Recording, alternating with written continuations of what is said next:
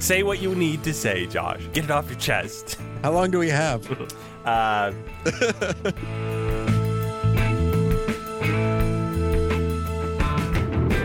They can tell you not only the position of a pitcher's elbow, so uh, flexion, extension, how they bend their elbow, as well as how fast they're moving it. Early in his career, he was he was pretty much holding it in the middle, and it was a very awkward to swing because he kept hitting himself with the end of it. But now he handles the bat well.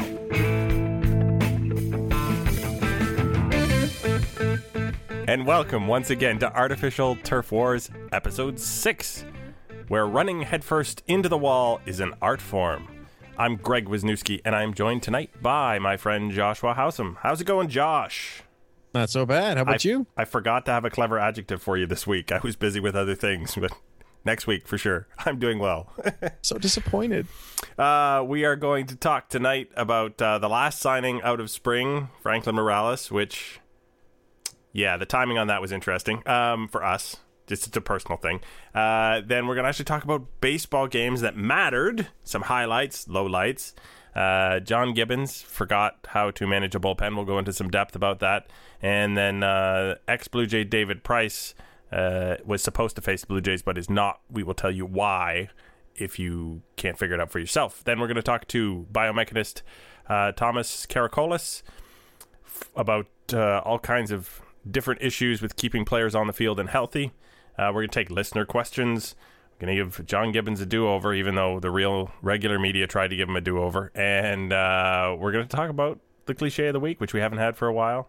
He handles the bat well. Uh, rewind Oh, all the way. spoiling it early. Well, yeah, people can think about that now. Does he handle the bat well? Doesn't he? so, Franklin Morales. Uh, you were a little upset at the timing of the Franklin Morales signing because it kept intact a long tradition around here at uh, ATW. Yep. Once again, our podcast was obsolete within a day of release. I mean, this one was just we were breaking down the opening day roster. How did that happen? 25 men, one of whom is wrong. no, I think this time it's just because they listened to us about how Ryan Tepera might not be the lefty killer that people think. Right. Yeah, we probably should not have revealed that clever detail um, because that obviously spurred into action the powers that be. Um, is Franklin Morales the lefty killer that we need in the bullpen? He's legit. Uh, I, I was actually very surprised that the Jays got him. By the way, I can't believe I just called Tepera by that name. Oh, so not Pat Venditti isn't on the team anymore. Well, you can call him that because he's not taking Pat Venditti's spot anymore. That's true. He's He earned his his name name back. back. Uh, The things you got to do around here. Yeah, exactly. Uh, last year, Morales was quite good for Kansas City. He had a 318 ERA in 62 appearances, 67 appearances, and he destroyed lefties. Ri- Righties actually hit him very well. Uh, 284 up, 371, 466, Ouch. 837 OPS. But lefties were 209, 287, 324 against him. So as a second lefty in the pen, it's actually really valuable. He he is the LOOGY in training. For those of you, uh, what lefty only one out guy. That's it. But why is there a Y on LOOGY? Because they put the Y at the end of guy instead of a G. Instead of just lug. Lug. Uh, so yeah, thank you for signing Franklin Morales. He makes good business sense, but you ruined what was a, a wonderful 25 man roster breakdown. Okay, um, we played. Uh, we One watched. second, just before we move on, Yeah. we should probably talk about his contract. It's kind of quirky. So he's getting one year, two million dollars, but it's non-guaranteed, which probably makes no sense to most people. But basically, what it means is if after 45 days, the full amount becomes guaranteed. But if they release him before that or send him to the minors, well, they can't. He's out of options. But if they get rid of him before that, they only have to pay the prorated amount. The weird part is I've I read uh, the Matt Gwynn put up all of the pertinent parts of the CBA about non-guaranteed contracts. And it was very difficult to find the sentence that talked about the 45 days without also seeing sentences that talked about as soon as he got put on the major league roster after spring training or, or before open if he got put on the roster before opening day it was all guaranteed. And if this happened it was guaranteed. And if this happened it was guaranteed. And there's like one exception where it's not guaranteed if he's on the team on opening day. It was really strange. I'm like, this is the weirdest contract language ever to get this one stipulation in there that you could cut him if you needed to. Yeah, baseball CBA is very goofy. It's very long. The Very, longer very a legal long. document gets, the weirder it gets. Pretty much a general rule. Yeah. Uh, so let's not talk about legal documents anymore. Let's talk about Sounds baseball. Uh, I will let you start by just gushing over the the Marcus Stroman eight plus innings to begin the season. I, I assume you want to do that. Oh man, It- Marcus Stroman. You know, when the season started, I was talking about. I think it was in the last podcast that I'm not sure the Jays should be counting on him to be an ace just because he's never done it before. Now, did I tell He- you? Did I tell you you were wrong? yeah, I think you did. Yeah, well, mea culpa. He was really, really good. he was awesome. He was dealing. Like, Oh, he, he- 74 strikes, 24 balls. yeah, and, He, and he okay. He only fell behind in the count five times. just crazy. Oh, oh, sorry, ended. ended with behind it. Ended in a bat behind in the count. Yeah. Yeah, and if you look at that pitch track where where those balls are, if he's looking for ground balls, and remember he he was not drafted as a ground ball pitcher. He was drafted as a fly ball pitcher, and that was one of the concerns. And he's completely turned that around with with changing his pitch mix and selection. And, there was so much in the lower half of the zone; it was unreal. Oh yeah, It's- uh, I think so. We did this rotation review, which broke down all of the starts, and Steve did this one. Sixty-two of his ninety-eight pitches were in the lower half of the zone. That's crazy. And, and a guy who made a career out of that was Roy Halladay to to a ridiculous amount. Um, so I mean, if you if you're going to emulate anybody trying to keep the ball on the ground, trying to to and again with control, he had Yeah. he has great control for a guy of his age and and level of ex- like amount of experience. It's crazy that he's painting corners like that. So woo, Marcus Stroman. Well, and it was just funny because so he's doing all this stuff, getting all these ground ball outs, quick outs. His counterpart, Chris Archer, struck out 12 batters, but only lasted five innings It because may he have been the- 107 pitches. one of the worst looking 12 strikeout performances I have I have watched slash heard of in terms of he didn't know where the ball was going but no they couldn't really hit it very well like the, the combination was odd especially for an opening day start when a guy is usually more or less you're expecting him to be on his game one way or another but yeah he was all over Yeah. the place yeah, hanging a lot of sliders that the Jays just happened to be swinging through. and that happened actually the, the pitch count thing happened almost the whole series long with the exception of um, Dickey, who had to keep wiggling off the hook in game two, you I, I looked a whole bunch of times in the third or fourth inning, and the Rays starting pitcher would have 89, 92 pitches, and the Jays pitcher would have 54. I was like, this is crazy because the Jays struck out like mad the whole series long. Oh my God, they they they set a franchise record for strikeouts in a four game series. It felt like tied it. 46 strikeouts in a four game series. like it was just insane It- the the amount of whiffs and takes and, and everything else. And, and they didn't they just could not put the ball in play. And even when they and then of course when they put it in play they hit a bunch of home runs that was their only real offense. It was so it's only four games thank god. But it's a very very strange way to start with a, a sample in the year. And uh, do you blame Ray's pitching? Do you blame the blame the trop? Like what well, I mean, when you consider how, oh, you know, like, like I said, like I said, they swung through a lot of hanging sliders. I think that the Jays hitters were just, I don't know if it was, uh, like just going back and forth all the stadiums in spring training at the end there with Montreal, Tampa, Dunedin, or if it's just you know early season stuff. Uh, It's hard to say, but they were definitely missing some very hittable pitches and taking some pitches that were right there. Yeah, the thing seemed uh, definitely out of sync, and they paid in in K's. it was like the currency of the day. Um, but a lot of guys who we were maybe a little worried about got on the board when they weren't striking out. Josh Donaldson, dis- despite whiffing like crazy, he homered twice in the series, didn't he? Uh, did he get? Yes, he did. Yeah, he did. And then, Yeah. of course, on the second home run, he uh, hurt himself. yes, he did. Uh, he yeah, he had some. He apparently had some calf issue, which he developed in Montreal. Stupid Montreal series injuring our players. It's Jose Reyes the first time. Oh Uh, yeah. yeah, but he's supposed to be back for uh, for the home opener, which is tonight. If you're listening to this on the day we release, Ooh. Normally we talk about the day we record, but I know, trying to change things up. I'm confused. this reminds me I, I put out a poll on twitter today just i asked who, who do people think would be the most disastrous loss for the blue jays. Who do you think is winning? Um, i gave three choices and an other.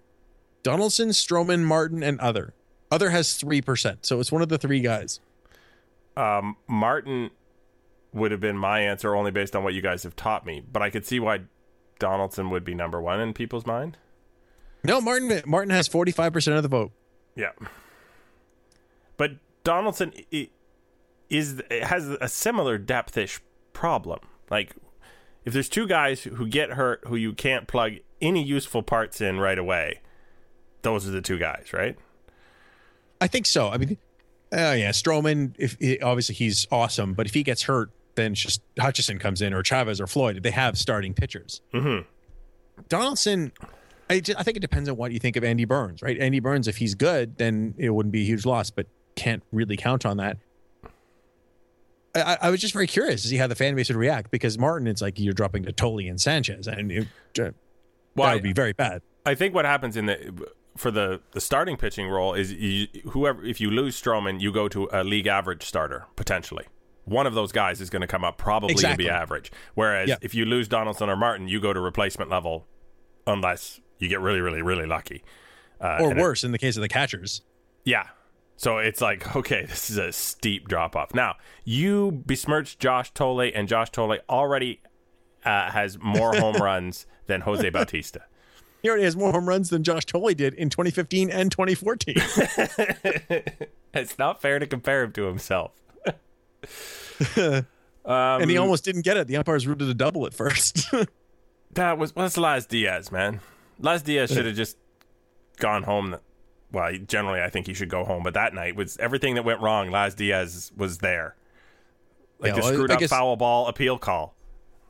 Laz Diaz is signaling out, and the other guy is signaling foul. It's like, uh, and he had a terrible strike zone in the fourth game of the series. mhm. He had a yeah, he's just bad. and then it's obviously there there was the the play that ended the game, but we should start with how that one began. Uh, Aaron Sanchez. Oh yeah. my. Like you, you talk about gushing over Stroman. I want to gush over Aaron Sanchez. say what you need to say, Josh. Get it off your chest. How long do we have? Uh, I'm guessing not long enough. We cannot go pitch by pitch. Oh, fine. Uh, okay, so I'll just give you some pertinent stats. Okay, so Aaron Sanchez in his career, his first pitch strike percentage is 53%. In that game, it was 69%. Don't say it. Um, Fine. his career swing and miss rate is 18%. and that game, was 32.7%. He And- didn't walk a batter. He struck tho- out eight.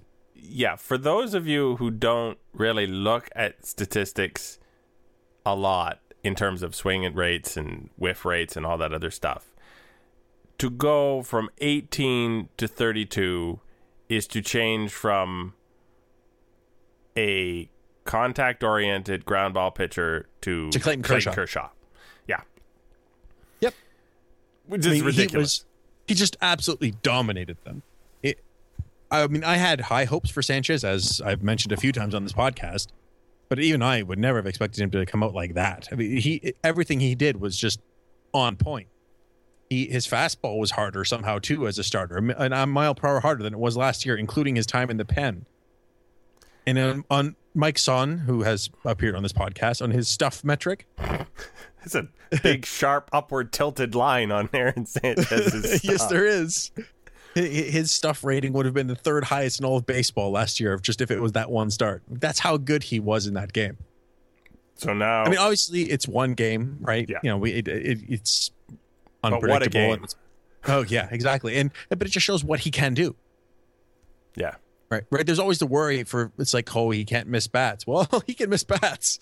yeah. If, if you get everything working, if, if well, he's wearing the big boy twenty extra pounds pants, and I think, um, I think there's a the way he's using that that extra weight, whether it's part mental or or you know completely physical, whichever, it's obviously working for him in terms of both stamina and with his ability to control his mechanics. So Yeah, and he was also using all his pitches too. He threw a bunch of changeups, which Yeah. it's a pitch that wasn't really a thing for him last year. yeah. So what can we what, keep it up? That's Yeah, all we I can mean, say. if he if he can keep doing anything close to that, I mean, if he keeps pitching like that, he's going to win the Cy Young. if he, if he Yeah. just pitches, you know, three quarters of that, he's exactly what we need. Exactly. Um, okay. I think we've spent enough time on game reviews because we do have to cover. Oh, well, but we have to talk about the end of. Of that game, Uh, yeah, we do. Okay, so the umpires went to review. The Jays went from up four three, scoring two runs on an error, to "I'm sorry you lost," which was that is the quickest gut punch I've ever had at the end of a baseball game. Like I was literally, I look at my wife and I'm like, "What?" yeah, It's I was over? fist pumping, and then it's like, oh, then I saw the replay. It's like, oh no, no, they're going to reverse this. No, no, no, and then they reversed it. yeah. So, um, a lot of people complaining right off the bat. Oh, you know, Bautista's Bautista's slide was this, and it was that, and it wasn't this, and it. If you read the rule, he did two things wrong. One of which was he came out of his slide to try and make contact with the fielder, and the second one was, and it's clear at the end. Bautista is not in contact nor attempting to make contact with the bag. He's turning around and he's looking at what happens at first base, which is no longer allowed. Now, I'm and not that, sure. that's why I thought it was going to get overturned. I didn't think that the thing where he touched his foot was that big, but he didn't. He went through the bag, and they, we've already seen that twice. That if you don't do that, it's a double play. Yeah, and, and the the only weird part I find about that part of the rule, and I understand that that's how it's written. So again, kudos to the umpires; they called it as written. I don't have a problem with that. I I'm curious as to what the rule is achieving. So once you're out, do you just sit on the bag until all play has stopped? No, no. The point is so that the guys don't slide really hard, really late. Right. So you so you're So within because if you slide early enough, your momentum will stop you, on the bag. or close enough to the bag that you can still reach it. You could have argued that Bautista could have reached it in that case, but, But he wasn't again, trying to, which is why. Yeah, because he knew he was out. yeah. So his a instincts tell him don't reach, don't bother reaching for the bag. You're out already. Um, It's funny if he had reached back for the bag. I wonder if they would have overturned, if they would have ch- changed the cult of double play because the the contact with the foot was so innocuous that if he was only breaking that, I bet it's the score stands and the Jays win the game. So the problem I have is that there are a bunch of the unintended consequences of this rule. The rule is designed to prevent injury. There was no chance of injury with anything that happened. The way he slid, and he did slide differently. He admitted than he would have in, in a previous year, right? Oh, He would have broken Forsyth's leg in a previous year. He he put himself in a really dangerous position with his back leg just hanging out there. Yeah. So we've achieved something. Forsyth is still upright, but we've done it by this really strange method that creates Automatic double plays. Yeah. So how how long before second basemen figure out how close they can hang to the bag, um, and get the automatic double play, even if they they make a lousy throw? Oh, I think that's going to happen really fast. Exactly. So was that the intention of the rule? Uh, clearly, no. So here we go. So Although it benefits Devon Travis if he ever comes back, because he was always I thought he was going to get killed with how he hangs in on double plays. So we'll see what they do with the rule. They have changed the home plate lane rule. They have changed um, the tag rule regarding whether on, on instant replay whether it was just the laces or the actual glove and they have changed what constitutes in the glove as far as is it just in the pocket or has it made contact with the leather on instant replay they've changed all of those things after mm-hmm. instituting the rules and in the middle of a season Yeah, once they watch it and say, "Oh, this was not a good idea." So this rule again, I would rather have it happen. I said it on Twitter, but I'll say it again. In game three for the Blue Jays than in game 163 for anybody. Yes. No, I agree with that completely. I don't think I think anybody would be crazy to disagree. Or just All you crazy people. ever. Okay. Um, the last thing about this series, Gibbons and his bullpen management in Game Four. They say so- they say managers can lose you more games than they can win you. He lost that. Yep. It was just baffling. I, I don't understand. I mean, look, Drew Storen unavailable, which you can say what you want about whether he should have been. He was. But how on earth are you going to Arnold Leon with runners on base in a one-run game in the eighth? when you have uh, Robert Roberto Osuna, who is was rested a day from the previous night and, And has a day off the next day. has a day off the next day, and you only need five outs. Um, and who knows? You might not need him for the last three. You might need him for these two, and the Jays could score. Yeah. Um, and then on the flip side, you even have Joe Biagini. Um, Or just Who- keep Gavin Floyd in the game. The only two Also- base runners that got on were off the end of the bat singles. And he had three strikeouts. so maybe Gibbons has learned his lesson because um, people like to learn lessons from small sample size results. And a big Steven Souza Jack. Huge. he crushed that. So Leon, who we were like, well, we don't know much about this guy. He comes in and immediately falls behind three and oh. It's like, oh boy. Welcome to the Blue Jays. And then he so throws a strike and just serves up the meatiest pitch you've ever seen. And Souza did what you're supposed to do with those. Oh, yeah. So There I, was actually another bullpen thing that happened in the game earlier. I'll let you say what you're going to say, but then I want to get to that.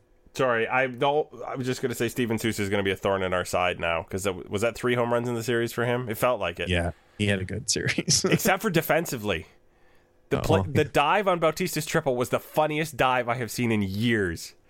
He I missed the think he was ball like within five feet of the ball. t- five. He wasn't even within ten. It was like I'm going to leak now. There's probably a ball out here. Like what? Did you see Odorizzi's reaction when he did it? Well, I can't repeat what he said. So yes, I did. yes, you did then. Just didn't had no idea what was going on.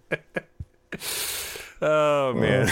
But anyway, the other bullpen thing I was going to talk about, and actually I have a piece coming out about this on uh, BP Toronto Friday morning.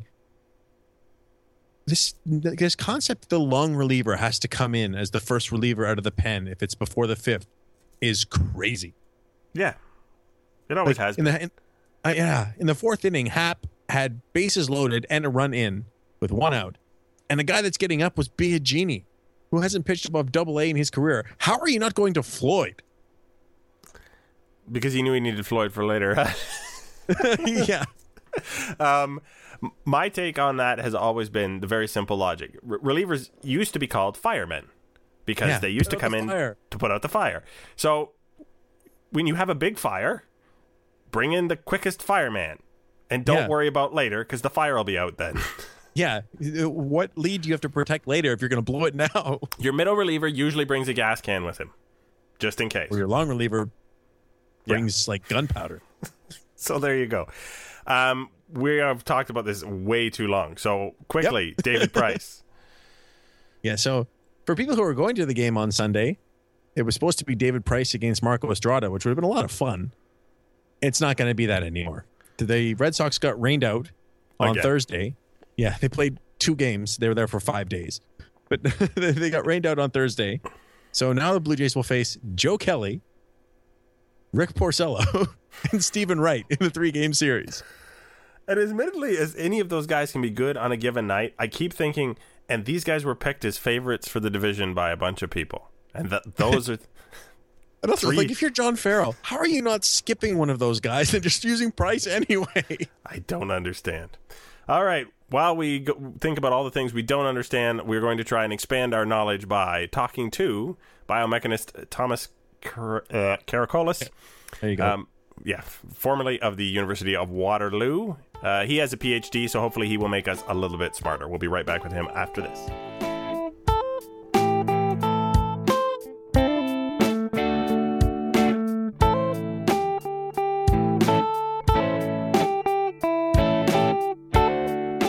And we are joined tonight, uh, once again, by injury biomechanist Thomas Karakolis, uh, one time of the University of Waterloo. How are you, Thomas?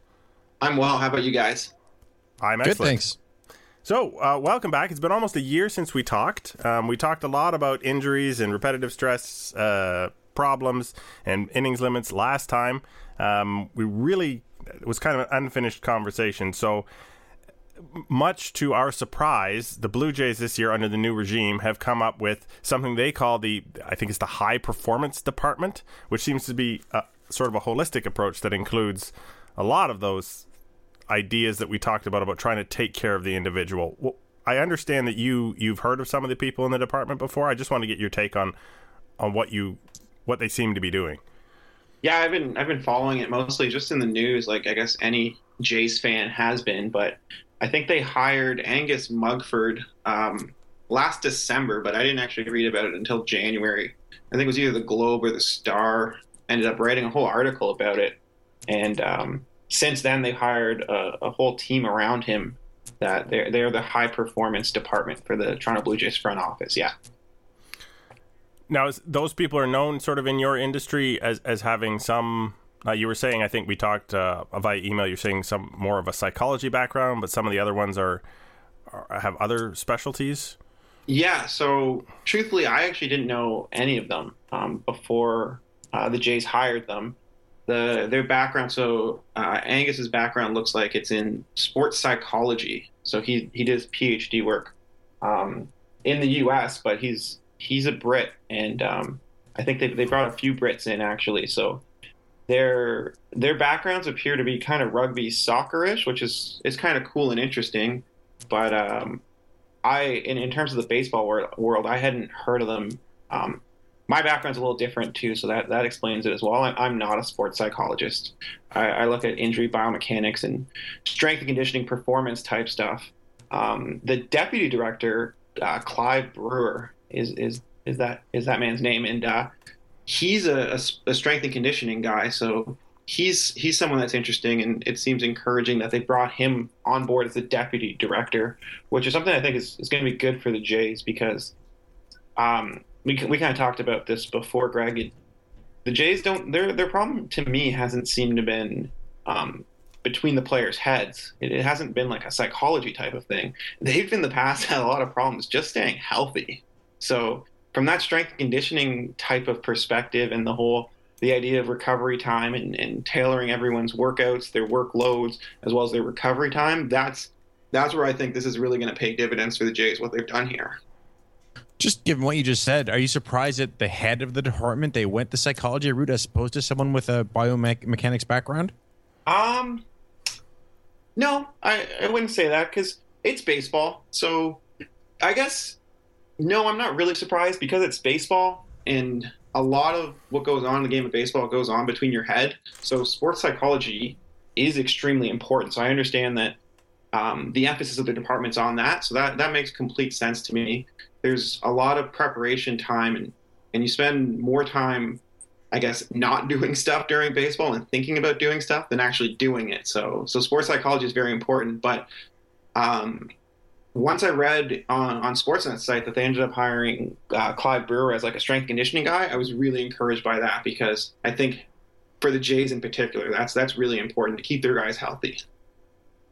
Well, I mean, on that note, the, the keeping the guys healthy, the, there's also the part of how you keep guys on the field who haven't gone long, which is in this case Aaron Sanchez, the big topic of debate. Should he start? Should he relieve? A lot of it was based on the fact that he just hadn't thrown that many innings.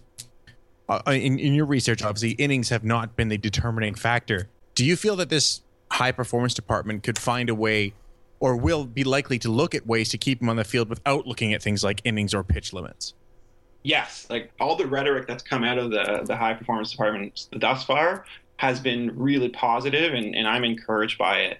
Um, so basically, all of my research in the past has shown that using pitch count and inning limits as like a blanket type of, of limit isn't effective. It's really individual and specific for each of the pitchers.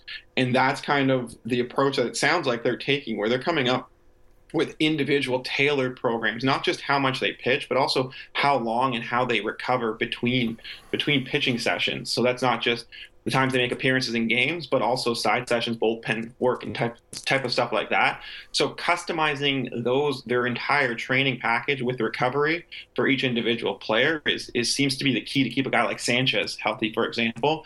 And all of the rhetoric that's coming out of the department sounds like that's exactly what they're doing. So I'm very encouraged with what they're doing. Cool. So in that area, uh, as far as tracking things and and um, analyzing things like fatigue, uh, we've seen with Marcus Stroman uh, at Duke University, they talked about his sports bra looking like thing that, that was keeping track of that for him. But now a story came out today that the MLB has actually agreed to allow wearable um, biomechanical aids during the game to record what's going on during a game situation, which is kind of a breakthrough. Now, I understand uh, you had been asked about these before. What do you know about these devices, and, and do you think that that being able to use them is going to be something that teams are going to jump on, or it's going to be another slow process?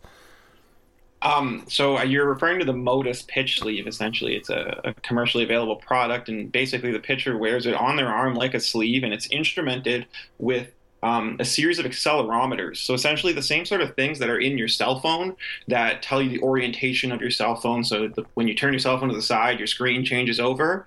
Those exact same types of sensors are in this sleeve. So what they can do is they can tell you not only the position of a pitcher's elbow, so uh, flexion, extension, how they bend their elbow, as well as how fast they're moving it. So it's giving you a lot of useful biomechanical data in terms of um, if teams will actually use them and how they'll use them, I would not be surprised at all if the Jays are one of the teams that is using them just based off of everything we've heard come out of their front office um, during the offseason. I know the Mets um, with Sandy Alderson as their GM, they um, they're probably definitely using them. They're probably one of the teams that, in my opinion, are the first ones to adopt this sort of technology. And I think more teams than you think are probably going to jump on board with this technology because it's relatively low cost relative to the, the team's payrolls and, and the budgets of their front offices.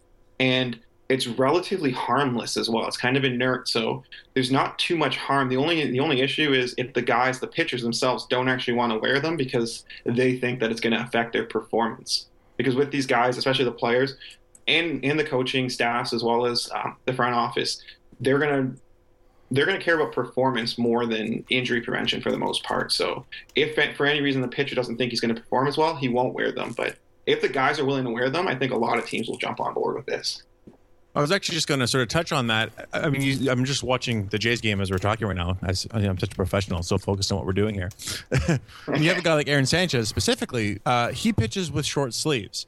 And there are a lot of guys who don't ever wear long sleeves. And I'm sort of wondering if that's the kind of thing that's going to meet a lot of resistance more than people would probably assume. Is that something you think that is likely, or do you think that's just sort of going to be overblown? Truthfully, I don't know. Is the answer? I would not be surprised if it did meet a lot of resistance um, from the performance perspective. And you're right, guys that don't wear long sleeves aren't going to want something on their arm. The other thing that is interesting um, with the news story that just got released about that today is the players' union is someone else that's going to be interested because having this data on pitchers that potentially could predict injuries or or um, future career paths is is very useful, but it's also fairly scary if you're a player because you don't know exactly what the front office is going to do with the data. So one of the stipulations that I read is that the players have access to the data as well. So it's kind of a, a, trying to be a level playing field, but there could also be resistance in terms of the players not wanting to wear them just because they're concerned about how the data is going to get used. it might keep them off the field, maybe. Yeah, or or it could de- de- determine their career progression. So a front office could see something in a player's biomechanics, and that player was was thought of. They were drafted as a starting pitcher. They want to be a starting pitcher, and they could see some sort of sign or signal in the data, and that suggests maybe they should be used as a reliever um, type of player. So a guy that doesn't want to be a bullpen guy might end up getting pushed into that role because of this sleeve. So if, if I'm a pitcher and I want to be a starter, I might be one of those people that that's hesitant to be willing to wear one of these. So you're saying the Orioles will never be allowed to use this technology? I, I'm going to have no comment on that one. it's the only rule in the CBA. The Orioles have no access to any any biomechanical live live data.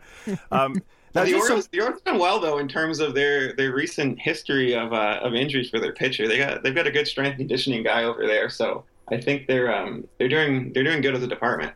but they can't seem to graduate a successful pitcher. He might be healthy, but uh, they seem to go to other teams and suddenly be successful. I, I know that's another department, but That's a coaching and performance side of it. so is this mix just going to get more complicated for teams to try and find the winning formula? I guess is what it comes right down to.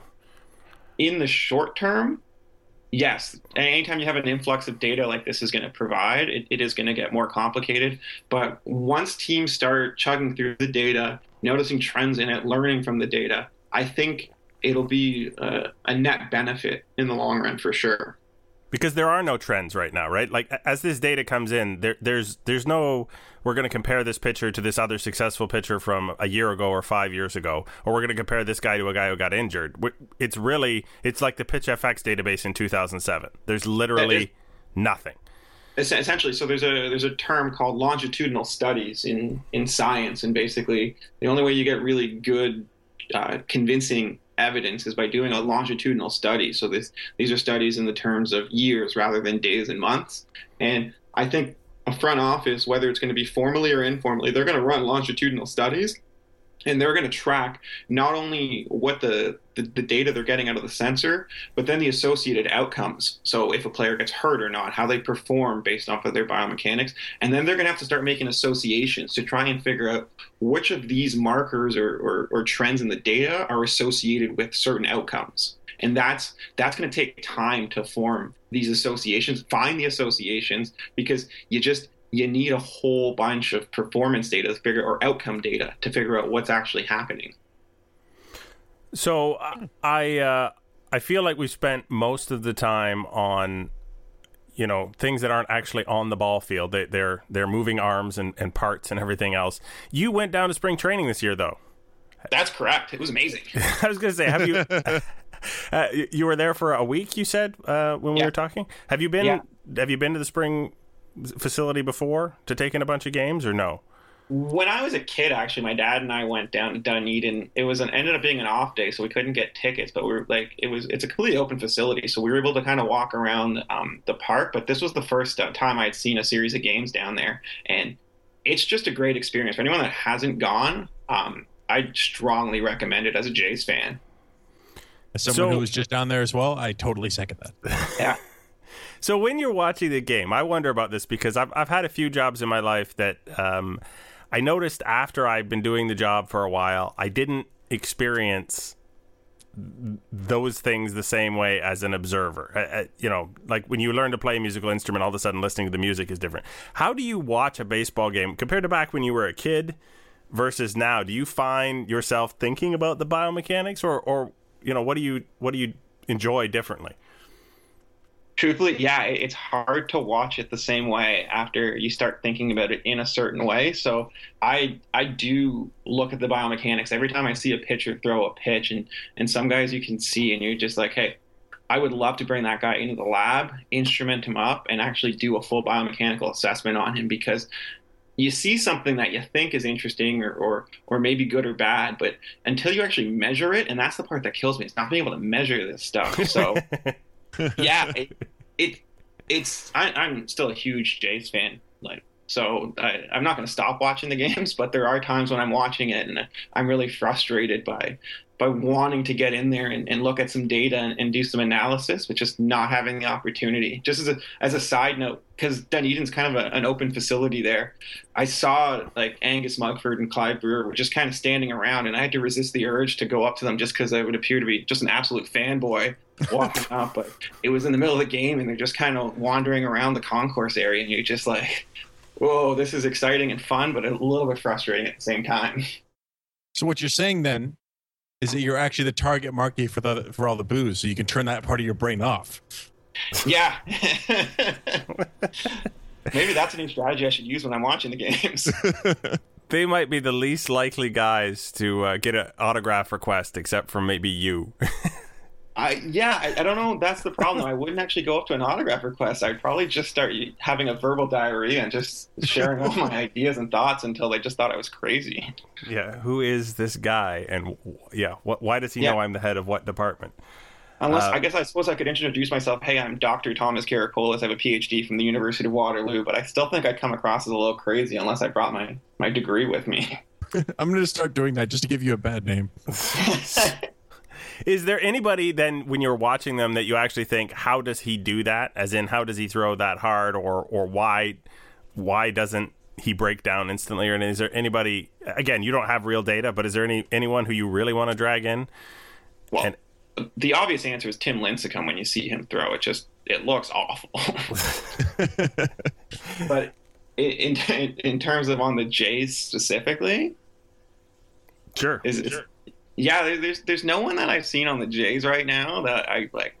I would I'd desperately want to bring into my motion capture lab to try and and uh, and get some some biomechanical data on them.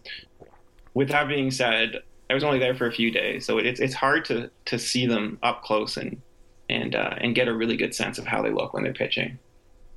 Yeah, you, you really do need, like you said, you need to measure things more than with, with the naked eye. And I think it's crazy that in 2016 we're still relying uh, to a large extent on the naked eye to judge what a pitcher is doing or not doing. Oh, So- com- completely agreed. But there's there's a lot of people that made their career on using their quote unquote expert opinion with their naked eye. So um, I'd be careful knocking that too much. Doesn't seem like it's ever going to go away. All right. Well, uh, I think that covers just about everything. We, we do thank you for stopping by again. And Oh. uh, My pleasure. Anytime you guys want, I'm, I'm willing to be on. all right. Well, hopefully we'll we'll have you drop by during the season. Uh, not relating to an injury that already happened. Maybe something you know happier, like a big velocity jump or something else that someone's Yeah. had. As a fan, I'm hoping to not be on here again when it, one of the Jays starters goes down because that would be awful. Yeah. Yeah, or uh, yeah, take me back to 2013. But let's not go there. All right, thank you, Oh. Thomas. We will uh, we will talk to you soon, and uh, have a good night. All right, you guys take care. Bye bye. Bye. All right.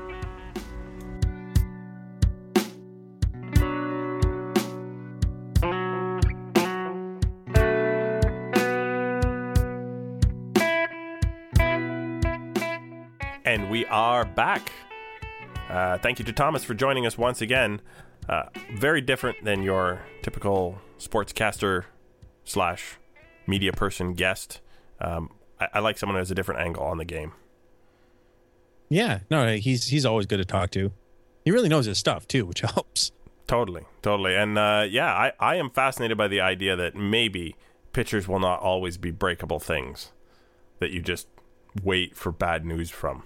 Because that, that tends to be the way. Like Noah Syndergaard right now, I'm so scared for that guy. you had to use him as your example. Yeah, because he's the hardest throwing starter in baseball, not because he used to be a Blue Jay. and oh yeah, he throws in the upper 90s on average. Yeah, 99. Yeah, He's 99 90 was his average his first 95 start. mile an hour slider. Do you think that's stressful jerk. on the elbow? No, not at all.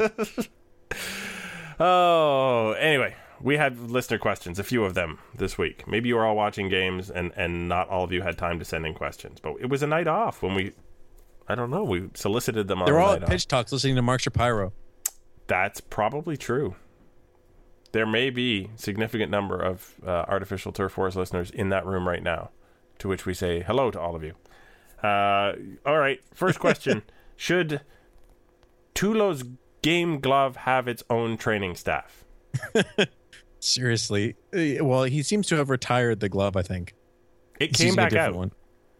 Oh, it did? Oh, Yep. jeez. It got repaired by a clubhouse attendant and came back out. Like the ball got stuck in it on one play, so it turned it out into a hit. And another ball, it kicked off it in a way that shouldn't have because the glove is too floppy. It cost the Jays two hits. It went through the, the webbing. When he turned it in, it's because it went right through the webbing. Oh, jeez. So the one got stuck in the webbing, and the other one went right through it. Yeah. Get a new glove. It doesn't I- need it does not need its own training staff. It needs its own pallbearers. Thank you. I was gonna make a similar joke. It's the saddest thing ever. It's like, ah, I, I really love this glove. It's dead, Jim. yeah. It's quirky, but time to go. Yeah, love it on a shelf or something. Okay. Well, we all agree on that because it just why why would you play with something that hurt your game? Uh, okay, do you know where the tradition of the ball tossed from the dugout to the first baseman returning at the end of an inning comes from? It's from Colleen Evans. Yes.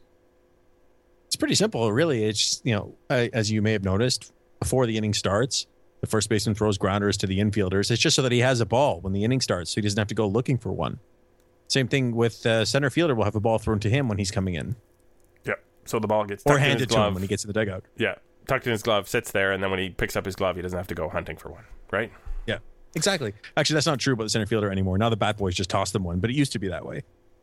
In the old days, when Josh played ball, they'd walk 15 miles in the slow snow just to get to their gloves. and all the balls were brown with dirt, we weren't allowed to use new ones. Nice voice you got going there. I'm I'm I'm regularly an old man, so that's just my older man voice. It's different. um, so we have two questions that also are are more or less the same question. Uh, one from at the Mox Ball, which is Noel Moxon, I and like uh, that name for some reason. Uh, it's kind of cool, kind of funky. Uh, and at Senzel three thousand, Senzel. Um, the first was how long is Gibby's leash? When do you think they pull his plug if they don't get off to a good start? And then uh, is Gibbons still the manager of the Jays in April 2017? You want to go for it? Uh well, I think his his leash is actually pretty long this year because the team played 500 baseball for a huge chunk of the season last year and then absolutely caught fire. Um, with the exception of the 11 game winning streak in May, they actually hardly ever won three games in a row. So to if they come out and do the same thing this year for some inexplicable reason, um, it's going to be kind of odd to go, well, last year this is how the team went, but now that it's doing it this year, we're going to fire him. It's weird. They'd have to be really, really awful. Um, that said, do I think he's the Jays manager in 2017? I think that largely is dependent on whether they make the playoffs again and advance any further than than the first round. Um, I think he could lose his job over a, a poor performance somewhere at the end of the season much easier because this regime is keeping him around because uh, you can't really fire a guy that successful, can you? Yeah, I mean, I, I think that's exactly right. If the team wins this year, he's going to be back. If they don't, he won't. I don't think it's even remotely more difficult than that. Yeah, and and, and to, to pull the plug on him earlier than that, they're going to get accused of just being way too quick on the trigger. I think. Um, if they I, do, really I don't think they really will care that much, but I think you're you're right. It's just they know that he took this team to the ALCS last year, so there must be something there. exactly. So we will continue to talk about John Gibbons now because John Gibbons, against possibly our better judgment, is going to get a do-over here. Not for his on the field stuff. No, no, for his his way of expressing his disappointment um, post game. First, I would like to note that John Gibbons knows how to censor himself if he has to. Because during the post game interview, which he knew was being broadcast live with a microphone in his face, he said, I don't like it. It's. And he paused a little bit and he went, It's crap. I'm like, ah, that word was probably not going to be crap Probably. if, if you knew that you, you know, if you'd forgotten you were on television. And then he went on to make some comments about the game being taken away and it losing, the sucking to lose that way. And then he decided to um, say that the Jays should maybe come in dresses tomorrow. I'm not even going to give him a do over for that because the media gave him a do over for that. They came to him the next day and they said, Would you like to clarify and or apologize for telling women that they are inferior to men or, or implying that? And he doubled down. yep. Never double down. He's like, oh no, no it's like people. I was just trying to add levity to the situation. Failed, John. Yep. And it's not about the people who know you and know what you're like, and it's not about the people who, um, who would get that humor or understand. It's not about any of those people. Those people exist. They're in your life and they know you. And if you're going to make a statement like that, you make it to those people when only they are around, not to a reporter who puts a microphone in your face after you lost the game. And then when you're given an opportunity that basically says, nobody walks up to you about something non-controversial and goes, "Have you thought about it and want to apologize?" It'd be really funny if they did. Actually, I'm gonna start doing that in my everyday life. Yeah. So uh, you you were late to work tomorrow. Uh, You were late to work yesterday. Do you want to apologize? Um, No, no, you showed up right on time for our meeting. Would you like to apologize for that? Just get to throw them really off guard. so they th- when they come to you, make an apology. That's what we do in this day and age. It doesn't fix it, but it at least shows you we're paying attention to the fact that the people you offended are not in your family or your friends. The people you offended are the, are the people who count on you to represent this organization. And it's not hard to say that the thing I said indicated that women are that wearing dresses and, and being female would be a bad thing to have to come do. And that that means that women are a bad thing to be like Or weak. weak or whatever. Th- There's a negative connotation. There was nothing positive about coming to the ballpark in dresses. It's bad enough when rookie hazings do it, which you notice they've sort of gotten away from it. Um, we don't need the manager of the ball club to do it, and we need him to apologize and say that that is insensitive and pretty obviously insensitive, insensitive to I don't know fifty percent of the people who watch baseball games. okay, so here's your do over, Uh, John. Yeah, and, I'm, and I don't really have anything to add to that. I think you covered it pretty nicely. your do-over is the next it, it- we gave you an opportunity to apologize the media did apologize and then we won't talk about this ever again it was like it's a we wrote it we or wrote even if you're not going to you. apologize, at least acknowledge it's like, yeah, this probably wasn't a good idea. yeah that was that was bad i won't do it again i shouldn't have done it that time that wouldn't have been hard would it okay um so on a lighter note a, a cliche reared its ugly head. I believe Chris submitted this, but was un- unable to be. No, it was us. me. It was you. You did submit it. Yeah. Uh, d- during the game on Wednesday, Darwin Barney came up with a runner on first base. And immediately, Buck and Tabby jumped in and said, Oh, I think they're going to put, put a hit and run on. You know, Barney really handles the bat well.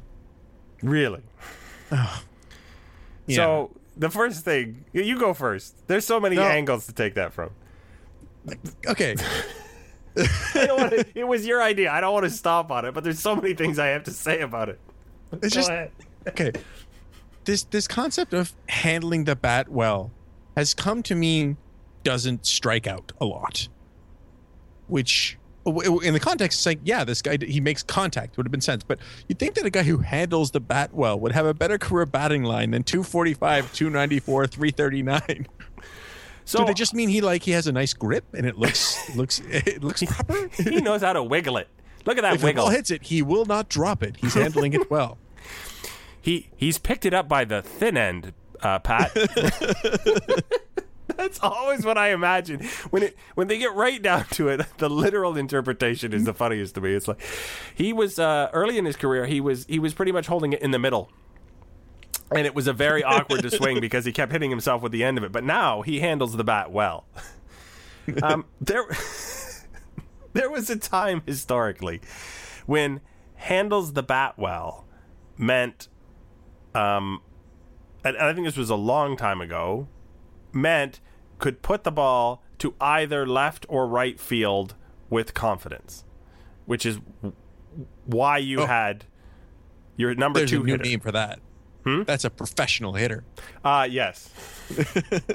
which is a different show. I think we did that one. We did, Um, yeah. so you know we start off with guys who handle the bat well which meant they had good command of of how to deliver the baseball they wouldn't they wouldn't be home run hitters because they had focused their skill set on doing something specific with pitches inside outing the pitch or whatever else fine then there was a period of time where um i don't know how but handles the bat well meant he can bunt It still means that a little bit. a little bit but like because nobody could bunt anymore But oddly, that's the one that makes the most sense because you're handling the bat differently when you bunt. Yes, it's funny grip. That one where you don't crush your fingers if you make a mistake. Yeah, that, that would be not handling the bat well. He's very bad at handling the bat. Notice his broken fingers.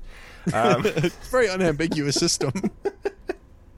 And I think honestly, you were saying it comes to mean he doesn't strike out. I think it just means he. It's the very nicest way to say he's not a threat to hit. Period. No, I, no, I, I think it's it, it's become guys who who have no power, but make contact. It's hmm. like that's the context. It's like hit and run. Well, he handles the bat well. It's like well, so he won't swing and miss. Right, but of course, if he pulls the ball, the hit and run isn't really going to help. So you do need the actual traditional definition, where he needs to be able to aim it a little bit into that hole, or pick the pitch that is more likely to end up in that hole, um, or foul it off if he doesn't. I think Yeah. actually fouling the pitch off is a skill that should have some sort of terminology associated with it, and doesn't. Some guys are really good at fouling a bunch of pitches off. Till they get a good one. Yeah. Making the Yeah. and, uh, and that is not ignored. Like, there's no term for that. He's not a, you know, he's a slugger if he hits it out all the time. What is if he if he can foul off more pitches than anybody else? He's a fouler. Dexter. Yeah, it, it- no, not him. Different. but in a hundred odd years of baseball, we haven't come up with the term for a guy who's really good at at fouling off pitches. Odd, but we know he probably handles the bat well. Well done. So yeah, folks, everybody who got to the major leagues handles the bat well. That's not what Buck and Tabby are talking about. Do they know what they're talking about, Josh? Not often. and that's the sad, sad truth. Uh, do you have a final thought for us? I do. Uh, It, so, with this pitch talks that we referenced earlier, Mark Shapiro actually talked about the trade, the but the potential uh, Michael Saunders Jay Bruce trade. They said it was just about another year of control. So I, they actually acknowledging now it's not just a rumor as they claimed before. It was going to happen, and then Saunders apparently said to Atkins it'll be the best trade they'd ever made, and then Jay Bruce has just hit two home runs today. But no. Yeah, Michael Saunders looked fine. Yeah, he did. But, It just- uh, it's just very funny yeah. that they've gone from, eh, you know, oh, it's just rumor. I don't know where these things come from. To yeah, it was happening. It's strange. Um, I'm going to talk about another traded player for my final thought. Uh, Drew Storen tweeted out last night, my first time in the six, and just wow. And then, of course, someone asked him, um, wow, it's a great city, amazing, or wow, I can't believe it's still snowing up here, basically. Paraphrase. um, to which he, he eventually said, I probably put a, should have put a thumbs up at the end of that first tweet to sort of indicate what the wow meant, which is pretty funny. But that's not the final thought. The thought is, folks, on Twitter, it is not necessary to join the massive chorus of people who are A, welcoming Drew Storen to Toronto, and B, apologizing for the snow and telling him it won't be that way forever. I'm pretty sure he's seen pictures of baseball games played in the summer here, and he understands that the snow is going to go away. It'd be really funny if it was the if that wasn't the case though. He's like, oh, really? Oh, it's going to snow forever. Um, also, But the Twitter people let me know. I'm happy now. like that's the most stereotypical Canadian thing to do. Welcome to our Yep. country. It's uh, sorry, it's snowing, eh? Typed A's. There's dozens of people, and it's like, do you not see the six other tweets responding to him with exactly the same thing? You could probably leave out the snow. It's okay. He'll get over it. so there we are. Another episode of Artificial Turf Wars in the bag. Woo. Um, so you can reach Josh at Joshua Howsam. You can get Chris on the Twitter at CW Sherwin. You can follow me at Coolhead2010. You can follow this podcast at TurfPod. Um, we would like to thank Thomas Karakolis for joining us and talking about biomechanics. As always, you have been Joshua Howsam. I have been Greg Wisniewski.